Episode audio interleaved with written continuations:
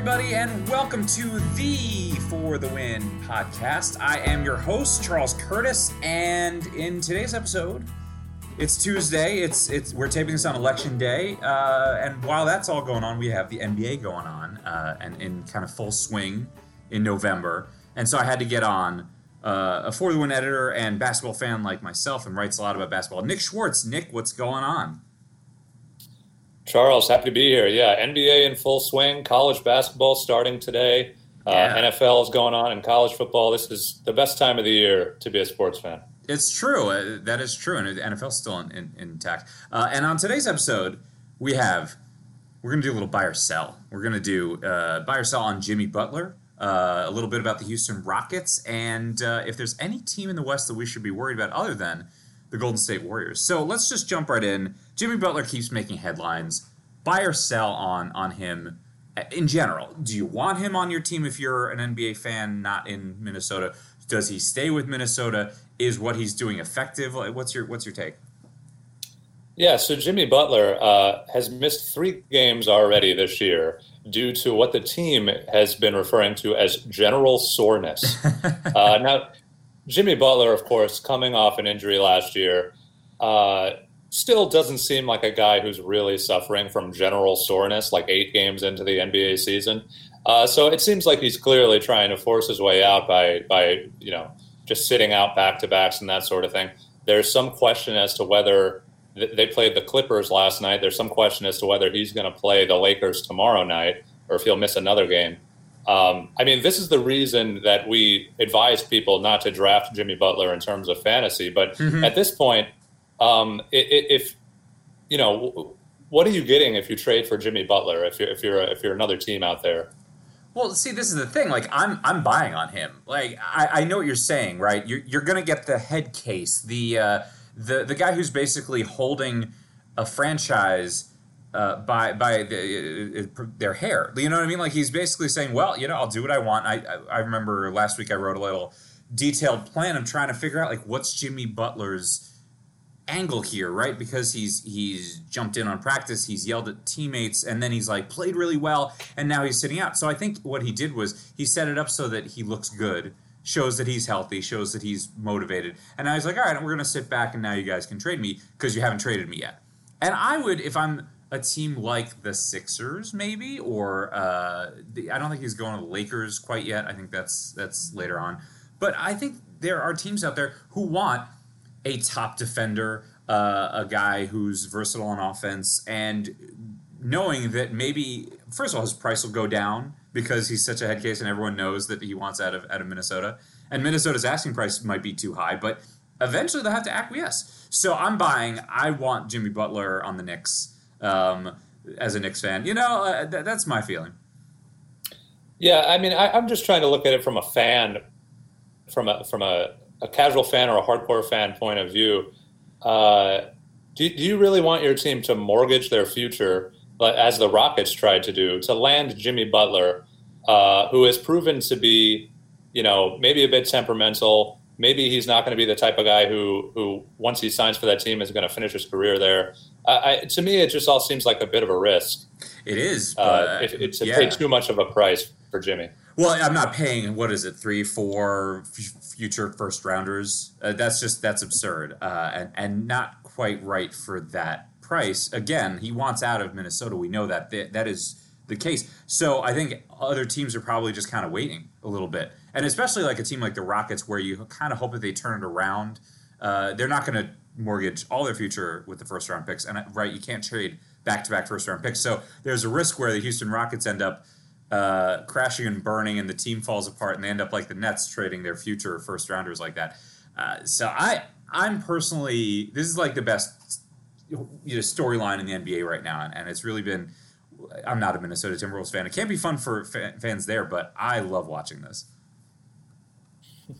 Yeah, it definitely it makes you think of the Kawhi Leonard situation last year in San Antonio. Yeah, uh, and obviously, you know, Kawhi is doing very well for the Raptors. That that worked out so far for Raptors fans. We'll see if he stays there, but um, you know, maybe Jimmy Butler will be like Kawhi. He'll go somewhere else, and he'll just be a, a great player that we know that he can be. And well, yeah, that's a perfect time to get into it. Buy or sell on the Raptors being the team to beat in the East.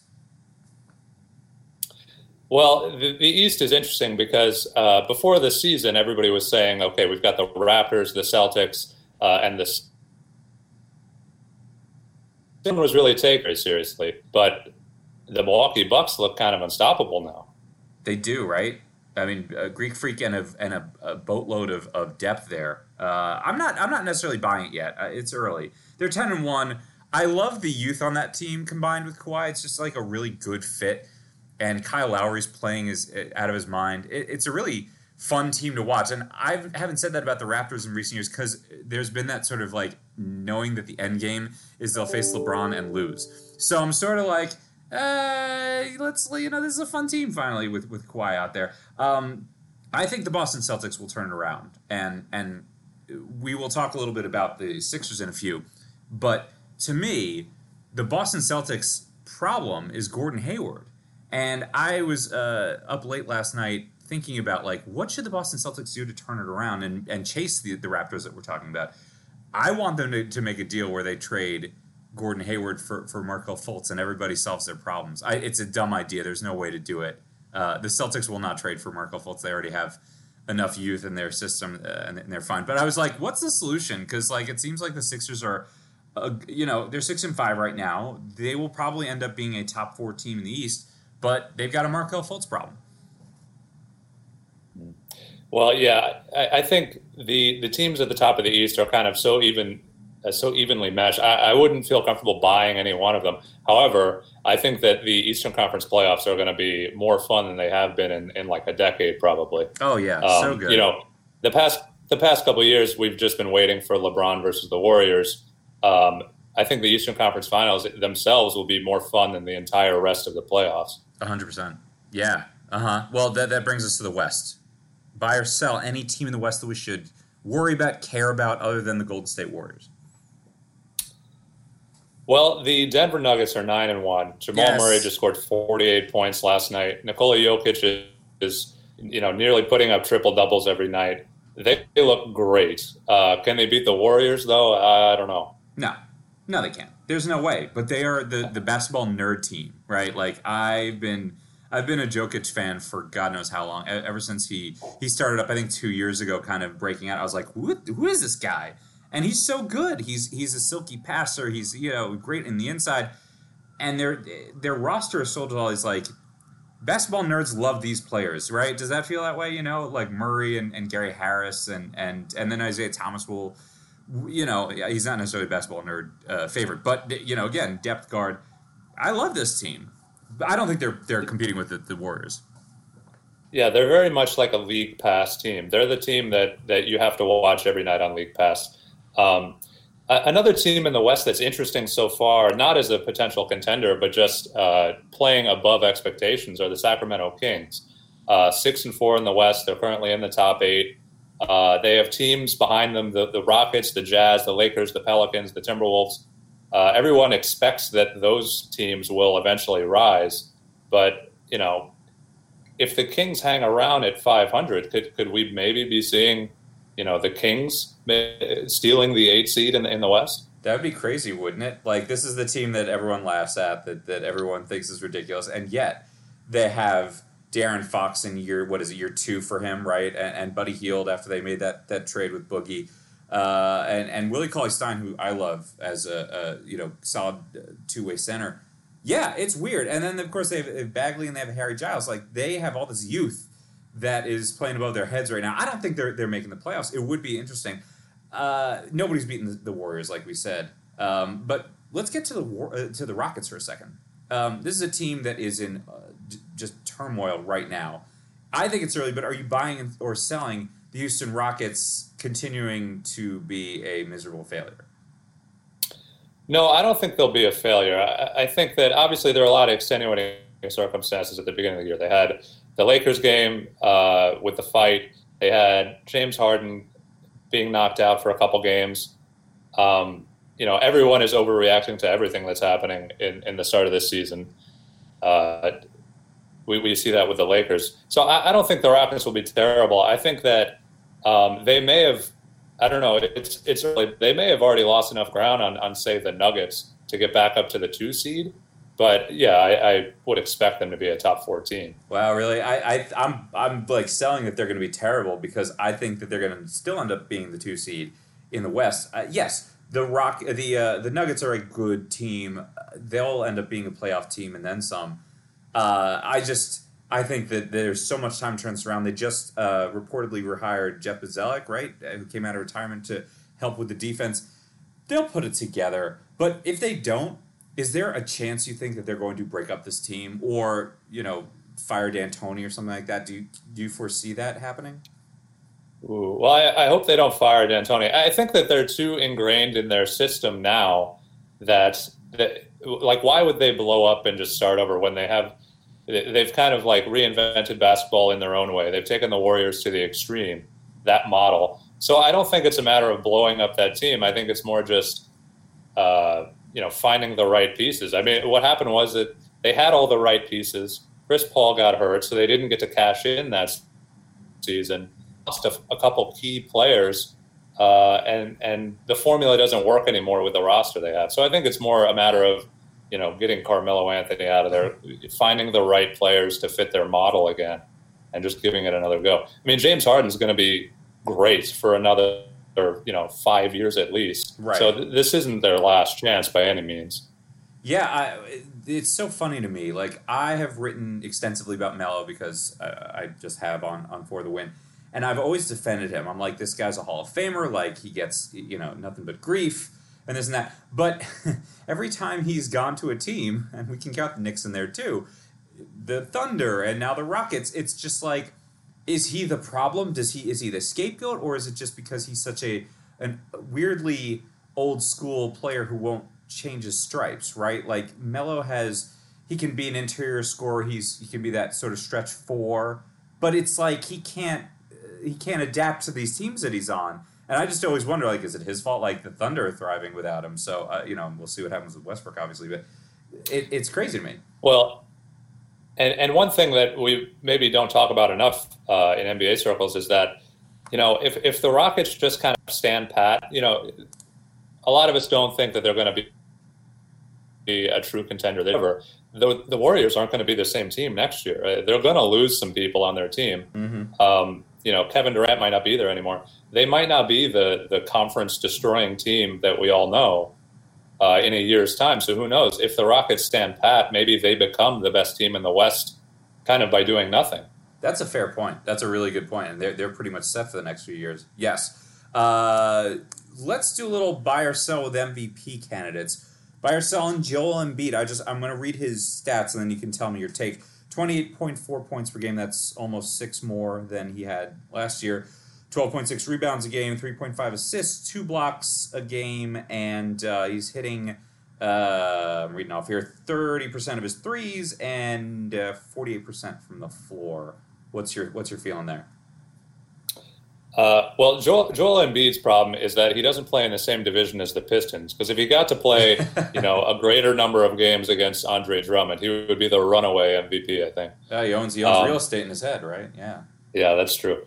Uh Yeah, I mean, Joel Embiid's, his numbers are nutty. And and we were talking about this before the season started. If we see a full season of just like fully unleashed and healthy Joel Embiid, he's going to be a top five player in terms of production, uh, or at least he has the potential to. And he's showing that now. I guess the, the bigger question is the M V P is such a narrative-driven award, right? Mm-hmm. Um, the fact that the Sixers are six and five, despite the fact that Joel Embiid is going off like crazy, If if the Sixers aren't like a top two seed, it's kind of hard to see Joel Embiid winning that award uh, right. when you've got other great players on those other teams. Like Kawhi, if if the if the Raptors are the top seed, Kawhi's going to get a ton of a ton of votes.